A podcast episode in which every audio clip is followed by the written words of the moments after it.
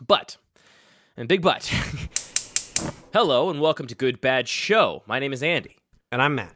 and this is a podcast where two white guys rant about stuff. Yeah, pretty much every time. Mm-hmm. So it better be your favorite podcast where white guys rant about stuff. But that's what this is. So I don't know. I wasn't aware that there was another one. This this isn't a totally unique idea we had. I thought this was the one. Unlike other men, Matt, you and I, we have a lot of thoughts about stuff. Yeah, we have opinions and we're not afraid about sharing them. Yeah, yeah. All these other men, they're afraid. They're afraid of ramifications to their career and their social status by saying their opinions, and so they clam up and just quietly go along with it. But not us. No, this is important. You need you need our opinions because there's not enough of our opinions out in the world already. Mm-hmm. That's why the show's opt in. So if you if you're at this point, you really opted Wait, in. hold I on. guess. Are you? i have we missed an opportunity? Can we make it not opt in? Can we just force everyone to listen to it like that YouTube album? Yeah, I think it's called Radio. about that YouTube album. I said a YouTube album, which would also be a thing, but you know, the YouTube album. Oh, I like forgot Apple. about that YouTube album that Apple made everybody have. Yeah, remember remember how nobody likes YouTube, but then they made us have it anyway, and then you A lot to, of people to, do really like U2. That's the puzzle. You had to Google, hey Google, how do I get this stupid album off my phone? Yeah. Um, I I understand that people like U2. I just don't. It doesn't come across in my life. You know, I think they're just different. They're different people than I am. Mm, see, I have an aunt that is like a YouTube mega fan, like a mega fan. So I have some exposure to it, and my feeling is that they're one of these rare bands where they're they're a pop band, right? Like they are broad Like appeal. a pop, not like this sounds wrong. Like a pop rock band, but not the way that sounds. You know, like No, I they're think a it's rock exactly what they band are. that makes like popular rock songs, but they're but I feel like pop rock is a thing, right? I, I don't know. Do they not fit in that category? I mean, there's there's like nothing really offensive about the music other than Right. their incorrect Spanish. Uh, Except for that time that Bono was at a song. concert and clapping endlessly and said every time I clap a child dies and some of the audience yelled, then stop clapping. Remember that old story? Yeah, That's a good classic. Classic.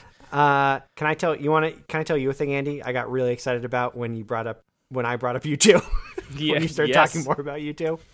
So I was at a wedding this weekend. So I was with uh, a family, a family member who was getting married. So I was with my whole family. Was the family And- member the Edge? I hey, look, we're gonna get somewhere. Don't worry. All right. So I was there with my whole family, and uh, and my parents. Tell them I said hi. I will tell them you said hi.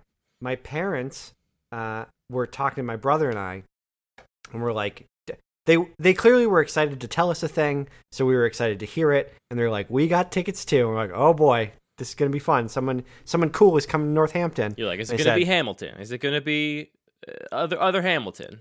Yeah, I don't I don't know. I was expecting like maybe Bob Dylan is coming to town, maybe the ghost of James Brown. I don't know, somebody cool. Mhm. And then uh, they said we got tickets to see the Red Hot Chili Peppers, and I I know they wanted my brother and I to be like, oh, cool, and we were both like, Wow, Californication. wow, awesome. do you wait? Do you guys like them? They're like, yeah. We're like, really? You, you you like them? They're like, I mean, they're fine. and then and then uh, Do the Red Hot Chili Peppers still come out for their encore with nothing but socks on their dongers? Is that still something they do, or are they too old now? that was that was something we brought up uh, a lot. That maybe maybe Flea Oh, good. was gonna I'm, I'm glad. I'm glad I could foresee that. that maybe Flea was going to show up with just a sock on his dong and nothing else, and that was the treat that they were in for. Uh, anyway, this turned into we teased them all weekend about uh, being huge fans of the Chili Peppers. We called them Pepperheads all weekend. And, oh, your uh, poor parents. They thought they were they were cool. so I know they thought they But were cool, and they got roasted.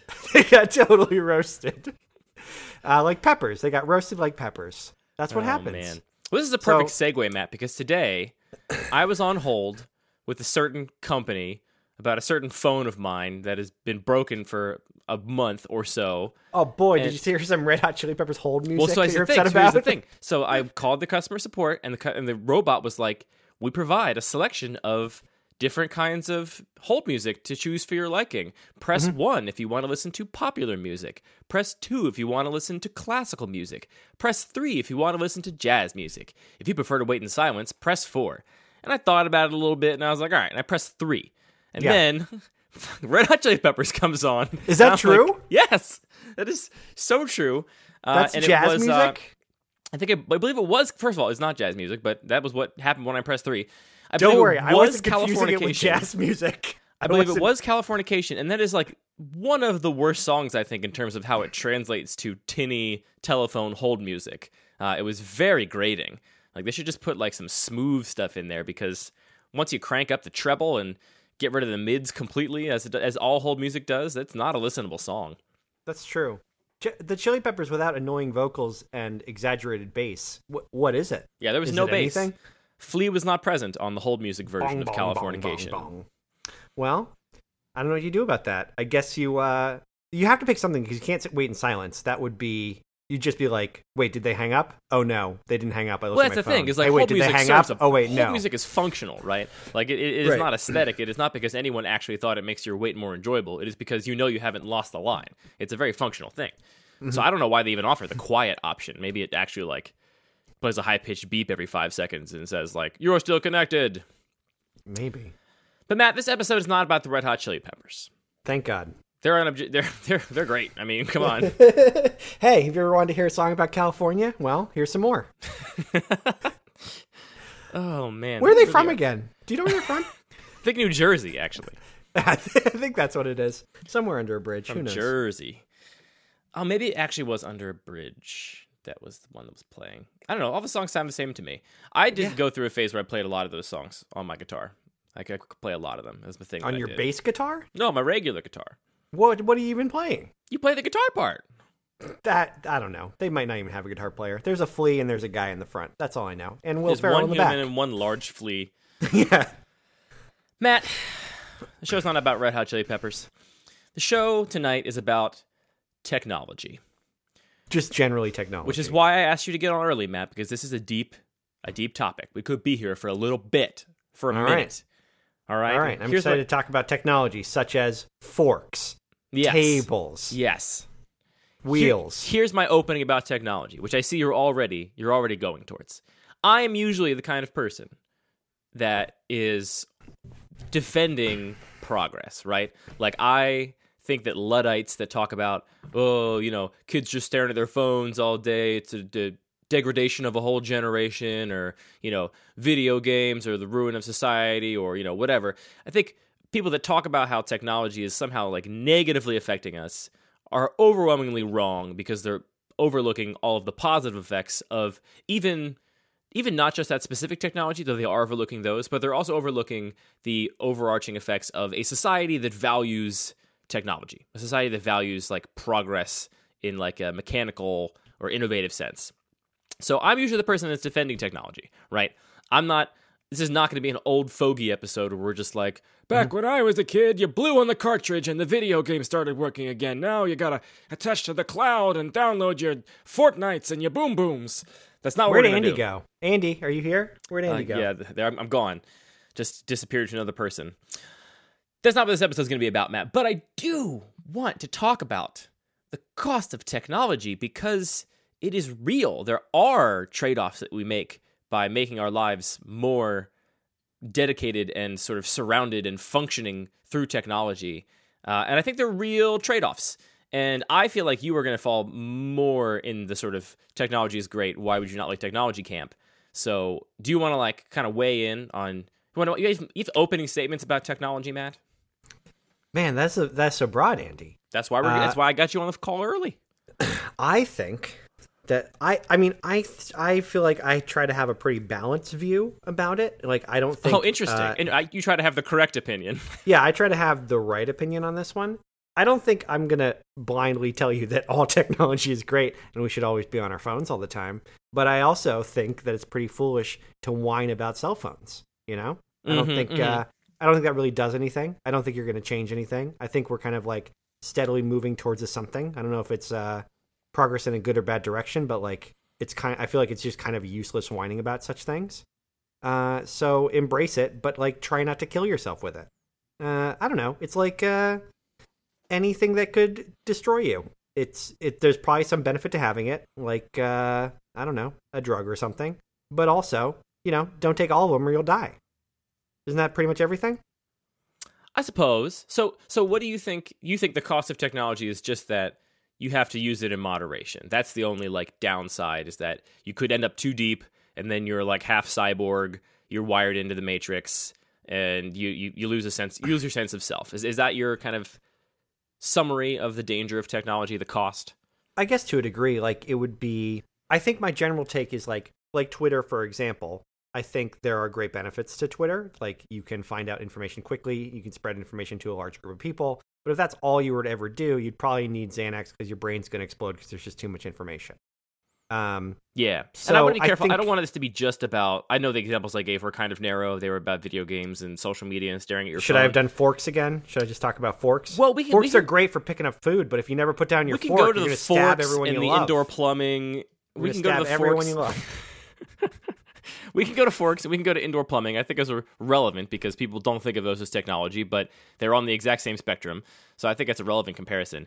But uh, but yeah, like, but here's here's my like current as I sit here today feeling of sort of the cost of technology. I think every time we give over a part of our either life or work or you know any part of our sort of existence to a technology of some sort what you trade is you trade in some sort of like setup cost, which could be very practical in terms of like it costs money or it costs time to set it up, uh, or it could be like less practical. It could be like an emotional setup cost, like you have to like commit to this thing and change the way your life works in order to like adopt this thing and bring it into the fold.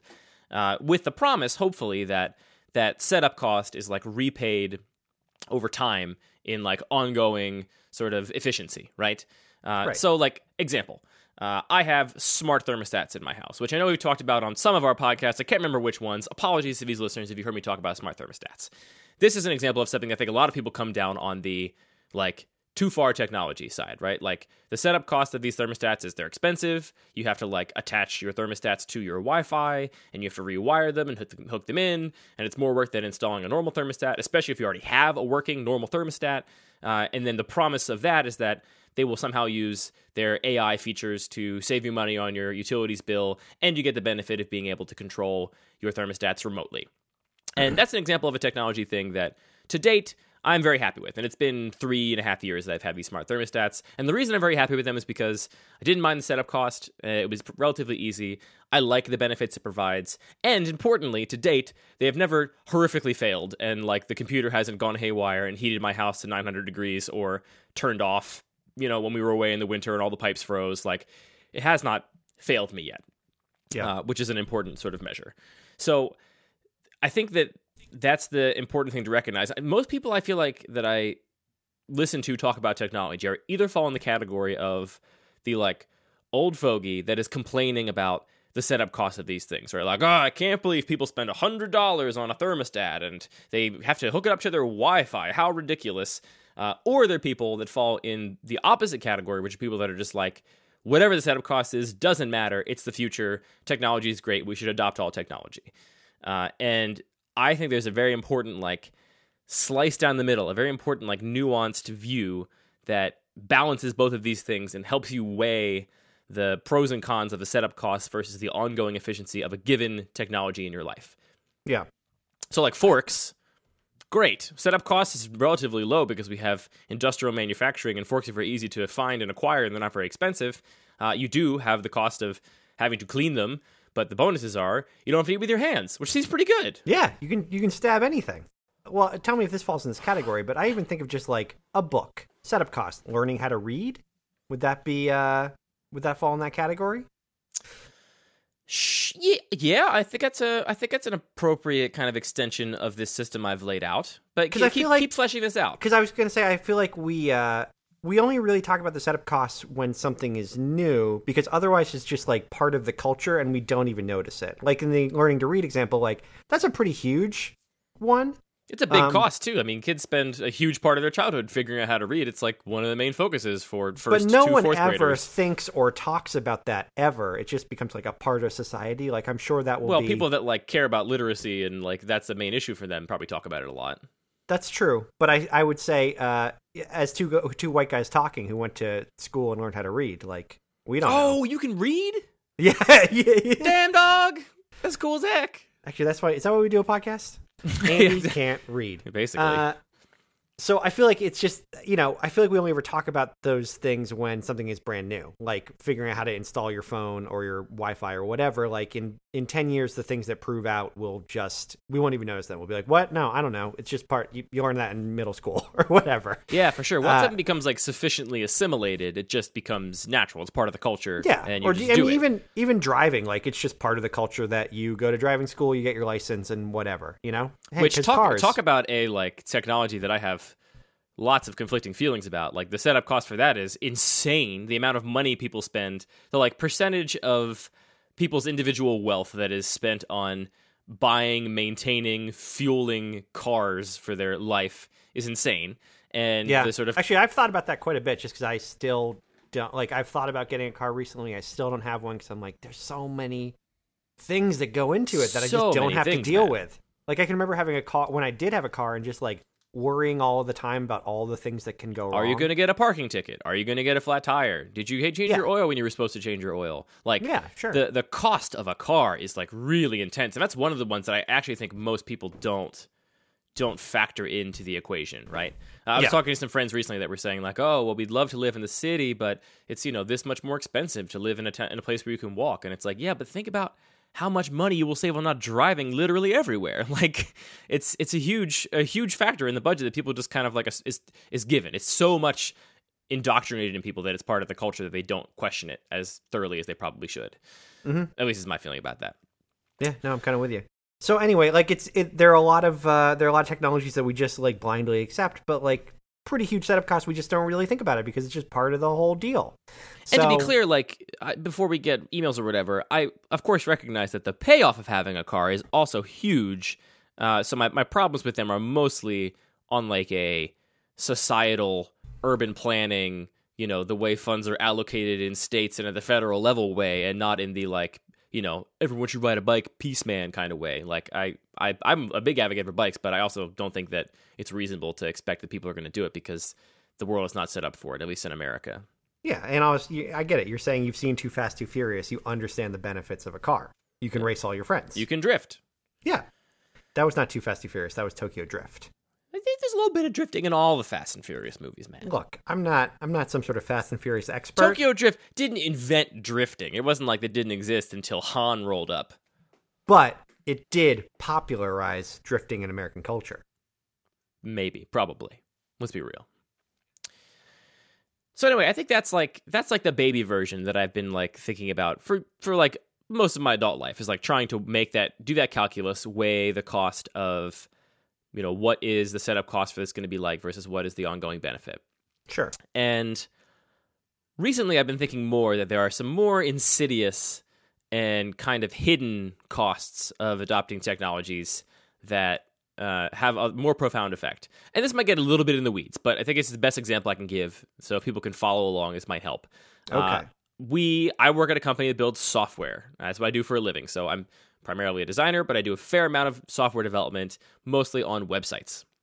And the general trend of web technologies, the technologies used to build and manage websites over the years, has trended heavily towards this ideology of abstracting reusable pieces of code. So taking something that uh, you know formats a date is like the really dumb example, uh, but you can ramp that up all the way to a much more complicated, sophisticated behavior. Something that doesn't have a specific application but uh, has broad applications and sort of abstracting that into little pieces and components and making those things available It's open source so that they can be used in projects and software development becomes more kind of like interchanging you know parts and pieces and writing your own code when you have something you have to write that's unique. But it's a lot of like work that's already done for you uh, which to me is actually a very beautiful idea. Like i love the idea that we are like collectively as a industry building this like shared language that will allow us to like do things more quickly and kind of like work off each other's work and kind of like stand on the shoulders of the developers that came before us like i think that's cool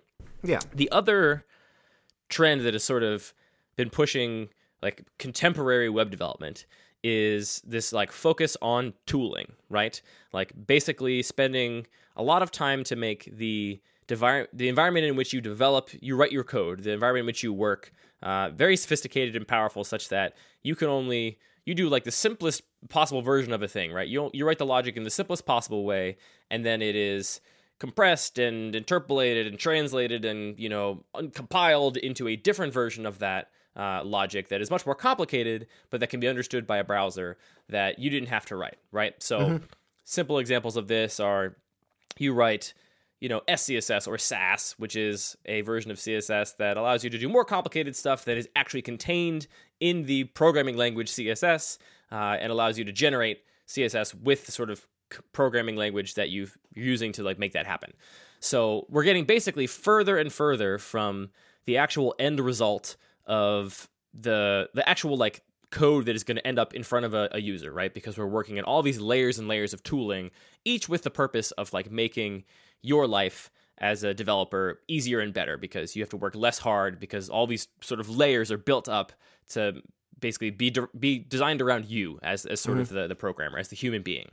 Sure. Uh, which in some ways is also very very interesting. Like I, I, think that philosophically, it's an interesting conversation to have to talk about how these tools are built to kind of like suit us.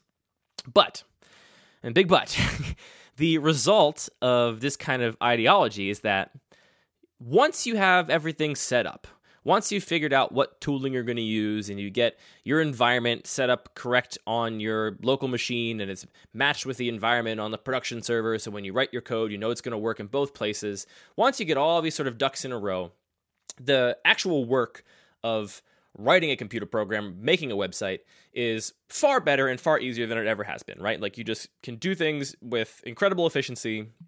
Very small actions on your part as a human being result in big sweeping changes to the finished product, and you take have the benefit of all these layers to kind of like help you do your job faster and more efficiently.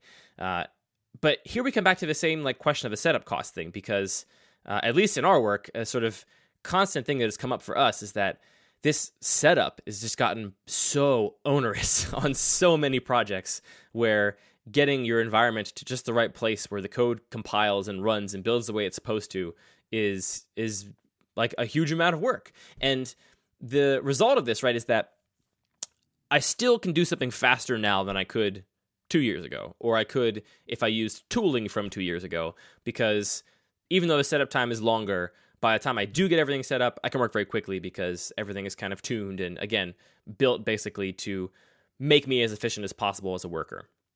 Uh, so if you do the math as I described earlier, it is worth the setup cost, right? Like the time saved is dramatic. Yes. But the effect of this is that my job is now largely just trying to get the stupid environment working and not actually doing the thing that I enjoy and am good at and have like some skill and feels creative and and productive. Uh, and that's like these other kind of layer of I think what technology provides us that I think is worth scrutinizing, which is that how much what does the work of setting it up look like? What is the setup cost in terms of its impact on what you as a human being do every single day versus what it actually results in like what is the efficient outcome right like so forget doing the math and figuring out how much time you save doing this how much time you save doing that but think about the actual implication on your sort of lived life and uh, maybe a more practical example of this is we can come back to we haven't done an episode about dishwashers yet have we or have we done one I'm pretty sure we have, but if we haven't, it's come up in our lives before. We probably have done one, but my, my dishwasher argument, which you can look at back at the episode to listen to me talk about dishwashers, my dishwasher argument really comes down to a similar thing, right? Like the dishwasher is this like more efficient thing.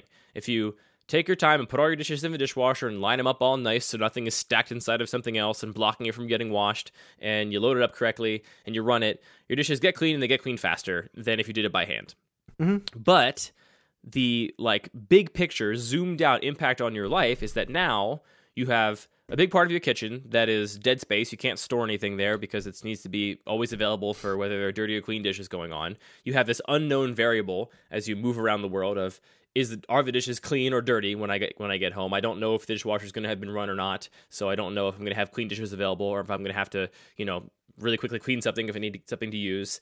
Uh, mm-hmm. Uh, and you have this like new way of interacting with your dirty dishes where you put them in a place and then at some time later on you take them out of that place and they get clean and your job becomes like ferrying everything around between these like different points and for me personally that is like a, a the, the net like math of that whole equation is just worse i would much rather know my dishes are always clean because I clean them after every meal, and I'd much rather like just do it directly instead of doing it indirectly, and I'd much rather have that space in my kitchen to store things instead of having it dedicated to this little machine has a very singular job. And I think that thinking about technology in a more holistic sense about like the impact it has on your life very broadly the imp, the the sort of setup costs the ongoing efficiency all those things is a much more like healthy way to like measure what a technology is doing for you or or doing against you which is, I think has become more important right because more things become technologified this is going to be a question you'll have to ask more often What is the question exactly? I lost you on that thread. is it is it worth bringing some new technology into your life when you look at the overall impact it's going to have on what you do every day how how it feels to live your life what you're what you're spending your time doing uh, Yeah. which i don't know like i guess what it comes down to is i feel like there is some there is some peace and some like I don't know, some like meditative quality to some kind of labor that uh, if you give up the like, if we try and remove all repetition, all like repeated behavior from our lives because it can be automated, why wouldn't it be automated? I think what you end up doing is your your life ends up being maintaining and caring for and making sure all of these technologies are in working order such that nothing falls apart. Uh, so instead of having a life where you have some quiet moments of reflective labor where you get to do something repeated that doesn't require your entire brain and you just kind of do it, uh, your life becomes kind of like a constant anxiety about whether or not a technology is going to fail you, and then you will be helpless because you are not prepared to live in a world without that technology. I feel like I've felt this very recently with the like just over a period of time, just the number of software products that we end up using Yeah. for running our business. Yeah. And you're just like going through the list of things, you're like, who has the password? Where's that being billed to? Who's who's that account name under? Where does this uh why do we even use this one? Like if we cancel this thing, what effects does this have on everybody else? Yeah, Um exactly. and that. I think we've said uh, we've started saying like if we're going to sign up for something, we're gonna have to cancel two subscriptions or something, um, because it's just uh, it becomes this like well you probably signed up for it originally because it's gonna help you do something. It's gonna help you take notes a little bit better.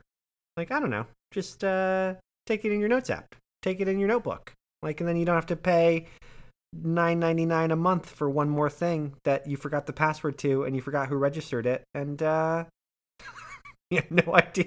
I don't know. I make i make a joke about this with some of my partners that uh you know i'm gonna create a new technology called throw it in the ocean. What you do is you write a note you put it in a bottle and you throw it into the ocean because that is the same thing as signing up for one That's one the more same account thing as putting it in the for a thing that no one knows about in the fifth project management software in that one column with the different category, like you are just Yeah. throwing into the ocean. Yeah, no, I, I feel you. That, that's exactly what I'm talking about. I, I guess, like, as I'm talking it out, what it really comes down to is just that I don't think the recipe for, like, a happy life is going to be the removal of as much like repetitive behavior as possible. And that's of course the things that are easy to automate, right? Like as, as soon as you say like, well, well gosh, we run payroll every 2 weeks and every time we do, we have to like manually write checks to every single person we pay and manually sign them and sort of mail them out, right? That's a good example of like I want a service for that because I don't want to have to remember to do all those things and to have the possibility of screwing up and there's enough time saved there that that math is worth it. Uh, But eventually, when you get down to a certain point, you know, you're having some service to automate some other service to automate this other thing, and it's like actually, I personally might just be happier just doing that work instead of having to worry about the service that is doing that work for me. Uh, which I, I think that's a, I think that's a like a perspective on this that people don't often think about is the like the cost of the maintenance of the thing. Not Yeah. to mention like so I've been having phone problems. And the phone problems I've been having is my phone refuses to be a phone. It's like, "Oh, did you want to connect to cellular towers? I I'm not going to do that anymore." And so I've called my my carrier and I've talked to them about this problem and they've told me to troubleshoot it in all the billion ways I've already troubleshooted it. And then they sent me a new SIM card, and the new SIM card didn't solve the problem. So they were like, all right, let's have you buy a new phone. And I was like, no, no, I'm done talking to you if that's where you're at. And then I called the manufacturer of the phone, and I was talking to them, and they were like, have you tried all these billion things that you already did twice because you already did them, and then your carrier told you to do them, and now I'm telling you to do them. And I'm like, yes, I've already done all those things. And then they also were like, well, try this other thing. It's going to take four hours. And then if it doesn't work then, then give us a call back. And that's that's where I'm currently at. I did the thing. It took four hours. Still didn't fix my problem. Got to call them back tomorrow. And it's like a phone is extremely valuable to me, right? Like I am willing to go to this length because it transforms my life in a way that is like it, it's you can't compare it to anything else really. Like it, it is it is kind of the like it's essential for me. It, it connects me Yeah. to the world in a way that I just can't imagine being without. Uh, which you know some old fogies out there will say like that's the problem with kids these days. They need their phone all the time for the memes. Where's But- Andy? Where'd Andy go? yeah, he's gone. Uh, so like this is a thing I'm willing to do, but like this is not like this cost is so significant. Like right now, the anxiety I have about the fact that my phone doesn't work, so I can get messages and some phone calls if I'm connected to Wi-Fi. Otherwise, I can't do anything. Like that anxiety is real, and my life is built around the assumption that my phone will work whenever I need it to work because it, it transformed my life so substantially that it was a thing that just I had like my- my life sort of changed around it. Uh, You're like, uh, my phone doesn't work. I don't know my fiance's phone number, and I don't know where I live. I, I I'm mean-. I definitely don't know my fiance's phone number for sure. A better example is today I went to sign in to a service I use, a very important service, and it was like, we texted you two factor authentication number. And I was like, great, can't get that. Don't have text messages. So never now going I'm to get in that the two factor woods. off. I don't know where I live. I don't know my fiance's phone number, and I don't have a bank account. I have no money. My I only have the clothes that are on my back. Everything else is in my phone. I mean, it, it's not untrue, right? And I like the life that I live that is afforded by that technology. I would not trade it for the freedom of not having to worry about it. But I think people don't, I think people underestimate that cost, underestimate the cost of like, what happens if your phone stops working? What are you going to do? And for me, it's like right now I'm at a place where it's like, do I pay a thousand dollars for another phone because this problem is seemingly unfixable? Do I spend two more hours of my day to go to the Genius Bar and hope that they can somehow magically fix it and it won't cost a thousand dollars? Or am I going to go to the Genius Bar and they're just going to tell me now you have to give us a thousand dollars for a new phone? Like it's just, that, and also like a whole nother podcast episode could be about cellular service providers and how I'm like in this contract and I want to switch services because I'm still on my family plan with the rest of my family, which is annoying to pay the bill every month. And it's just this whole other thing. But it's just like that is everything now, right? Like, And you know, the other thing it reminds me of is uh, that video. uh, What was it? A TED Talk some or something? You know, nobody knows how to make a mouse. That yeah, thing. that's a great, that's a great little. I, I'm I'm a person that will be first to be critical of like the bite-sized knowledge that is supposedly contained in TED Talks, but that was like a 12 minute one that I do really like. Just the idea that like I always think about this with the phone where you're like, who do I talk to? Oh, I talk to that person. Oh, they know about this little piece of that thing. Okay, so I talk so I talk to the service provider about this thing. I talk to the manufacturer about this thing. Oh, I talk to the people who made the app that makes the thing go on over here. Okay, and then, oh, I talked to the the loan agent that charges you three thirty dollars a month to just have a phone. That's how you have to have a phone now. Okay, cool. That's great. Wait, does anyone know how a phone works? Is there any one person in the whole world that knows how this phone works? No, No? there's there is Oh, not. Okay. is the thing. So yeah, it's just like as, I'm having this problem with like one of the technologies that I'm not willing to give up. Uh, it makes you think about all the technologies that are really opt-in and not actually having such a transformative effect on my life. Where it's like, what happens if my thermostat just stopped working tomorrow? Like, what would I do? The answer is plug in my old thermostat because it's still sitting in the basement somewhere. But uh, but I don't know. It's just like I feel like that's what you have to weigh technology against, and uh, there's this like perception to kind of bring it back to my very muddy detailed example about like software development.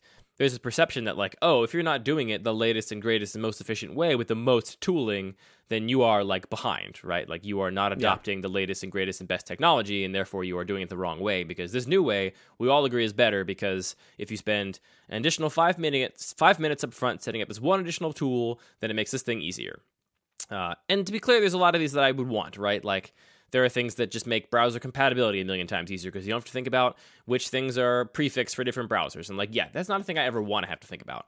But we're at the point now where we start like a new project that I perceive to be like a relatively simple project, and the list of dependencies is 200 things long, like you know, or 75 things long right out the gate. And there's 75 things that we don't know, we don't have control over, that we are depending on in order for this thing to work. Which means that our life is 40% making sure that all that sort of string of dependencies works the way it's supposed to work, right? The way that my life right now is making sure that all of the strings of dependencies that cause my phone to be able to call anybody else on the whole planet and summon up any piece of knowledge from the entire internet, which is an amazing thing that is contingent upon all sorts of complicated technology. But my life right now is managing that tree to try and figure out why this thing is not working because that's what that's where I'm at. Uh, and that's the trade-off that we have for adopting adopting technology is you, your life becomes the management of that technology and i don't think that's i don't know I, th- I think that that's a very important cost that's worth considering Well, I think you should sign up for Basecamp and keep track of this stuff. uh, actually i prefer trello or github issues or pivotal tracker or you know one of the other things we've tried over the years Right, that's what I'm saying. You should sign up for Basecamp and just do that as well. do you, you use do you use basecamp is that your main thing at work No, it's just this is just a thing that happened where we signed up for Basecamp because we were using Trello and we were using GitHub issues and we were using Pivotal Tracker and we were using every other thing. Mm, have you ever And used jira need- or confluence Ooh, I have. those are I've bad used, ones I've used Jira. I haven't used Confluence. I don't. I do know what that is, but I haven't used it. Anyway, Mm-hmm. I've I, I bet you have used every single one, uh, besides the one you just named. Uh, no, but anyway, we, we signed up for one more thing to as like a way to consolidate, and then it was just like that was. There's no. I don't know. That was like the uh, the peak of it. Of like, I can't believe we just signed up for one more thing to solve our problem of having too many things. Yeah, we should We make are, we should uh, make a big Trello list of all the things that we're signed up for, just so we remember, you know, exactly what they're for and how they work and all that kind of stuff. I think we should develop the Ocean. I think the Ocean is a great project management tool. We both have the ability to design a project management tool and develop a project management tool. So I don't know why we don't just develop the Ocean, which is just a notepad, uh, a bottle, and a trip to the ocean. now, I imagine the advertisement for this is that like the Ocean is of course an app you can download because otherwise, how are we going to charge people for this, right? And Yeah, it's just an sure. app where you write something down and you press a button and it disappears and it's gone forever and you feel good about yourself. I'm Yeah. imagining, of course, the ad is that somebody's standing on the beach and they type something into their phone and they turn around and hurl their phone into the ocean. Classic like dry comedy, lonely sandwich style, right? Yeah, that sounds great. I like that idea. And there's a ukulele in the background. And then there's some tagline about how the thing you were going to do wasn't that important anyway. Yeah. Hey. Life's too short. Life's too short. The ocean. Who cares? Who cares? Wait, wait. The ocean doesn't care. The ocean doesn't care has to be the tagline. The ocean doesn't care because the ocean can't care. Oh, there we go. uh, Can't yeah. or won't. Can't. Incap- it's not a. Uh, it's not a person. It can't care. Not sentient. Can't care. No, I don't think it is. Should we work on an AI product that is uh, that could also be a sentient being and also the ocean? The machine learning thing. The machine learning thing is a really interesting part of this too. Uh, which we probably shouldn't get into now because I could talk for a long about for a while about machine learning, but maybe in a future episode. That's a teaser, Yeah. folks. Let's talk about forks and, and wheels and T-shirts and stuff. That kind of technology, stuff we can wrap our head around. I know how to make a T-shirt. I think I don't know how to make a mouse. Do Do you think that I'm? Do you think I'm on? I'm wrong about this? Because I think I might. No. be. I mean, No, uh, I don't think you're wrong at all. I think it's. I feel like I've had to have this point of view uh, more recently because it. I can't. Uh, it's very easy to just be the old man and be upset about new things, right? That's like becomes increasingly easier as time goes on. Uh, but I also know that that's not that's not a reality I can deal in. That's uh, it feels too stupid. Um, but I also can't just embrace everything because I it annoys me. so I have to find a balance in between. Uh, it would be it just seems really easy to kind of pick one and not think about it. But um, I can't I can't do my job and also live in the world and and not uh and not find a balance in between. Got to new got to learn some stuff. But Yeah. Well, I I had this moment where I forget what I was. I was watching something and I started thinking about how like every like monastic group of people, right? Everything that's like dedicated to we're gonna put a bunch of people in a place and they're like their goal is to like find inner peace and enlightenment and like be of a good be a, be a good like steward of the world. Like whether it's Yeah. Catholic monasteries or Buddhist monasteries, like they are all just sort of founded around this idea of like you should do a bunch of labor like like your job is going to be to take care of this place right and that means you're going to do these repetitive tasks regularly on a regular basis and i mean i'm i've got a long i got a laundry list of criticisms about any kind of monks or monasteries but there's something to be said for the fact that that is like a cross-cultural like consistent thing that if you are trying to like find some sort of like happiness like profound happiness that you should actually kind of look to repetitive labor instead of you know like like insane uh harebrained maintenance of a like long contingency list of complicated technologies that make your life better question mark So you're proposing our app is called Do the Dishes instead. I like doing the dishes, and I think many people out there would benefit from finding the simple pleasure in doing the dishes and having that time to yourself to listen to a podcast or a book on tape or an album you like and like set that time aside for a little bit of unwinding. That's that's Well- my that's my monastery. After we do after we develop the ocean, we'll develop Do the Dishes and it'll just be an app that says Do the Dishes. It'll be uh it'll be a nice reminder. It'll have notification sounds too. It'll just be like bloop bloop. Hey Andy, do the dishes. I don't know about notification sounds. Yeah, of course that's wait, how you remember to do the dishes. what do you mean it doesn't have notification sounds? Hey, we made it. It needs to remind people that it exists because it's the most important app. If we did, if it wasn't the most important app, why are we making it, huh? hmm That's a good point. I mean, when we're thinking about the app, it does seem like it's the most important thing. We're spending all our time on it. We wouldn't spend our time on something that wasn't really important, obviously. That would be pretty stupid. Therefore, ipso facto, We just talked about this whole thing, and we arrived at this point, and now we're not going to spend our time on the most important thing, being a monk doing the dishes. We could brew some beer. That's a thing that happens. Trappist Yeah. beer. yeah, sure, I guess. Is that the key to happiness? Maybe. Mm, there's probably some downsides to Trappist beer, though. I just really hope my future is not a future of constantly figuring out why some technology in the stack of technologies that manages something is not working, whether that's my work or my home life or whatever. That's that's a future I want to avoid. I think uh, I think I agree. Hey, so technology undeniably bad. You heard it here first. Matt agrees. Stop doing it. Stop doing new stuff. Technology undeniably will break soon enough. Un- yeah, undeniably will turn to dust like all things. Uh, on this episode, we learned that undeniably you will die. You're definitely going to die. unless unless Matt, have you considered singularity? Oh, remember we're gonna do we're gonna develop an AI app and some deep learning. We're gonna do both those things, and then eventually we'll get a little Haley Joel Osment We're guy. deep learn how to be immortal. we're gonna deep learn an AI, make a Trappist beer, turn into a little Haley Joel Osment robot, and uh, you know run around in. Uh, Wait, what's this Haley Joel Osment reference? I'm not getting that. Oh, he was the kid in the movie AI. We're talking about Uh, I never saw the movie AI. No, he ran. He, he ran around in a junkyard or something. I don't remember. It was supposed to be a Stanley Kubrick movie, and then Stanley Kubrick died, and somebody made a bad job. So you know, you ever you ever heard of such a thing? Somebody made a bad job. Stop it. You know, like uh, you did it bad. Hey, you, you did it bad. You ever heard Pop a down. Tupac album recently? You Mm, know, No, actually, I avoid them. yeah, you don't want you don't want to. It's not gonna be it's not gonna be great. Tell you that much. Yeah. You know, but we can we can keep Tupac alive because of technology. Yay! He's a he's a he's a he's a big of projection now. He's a hologram.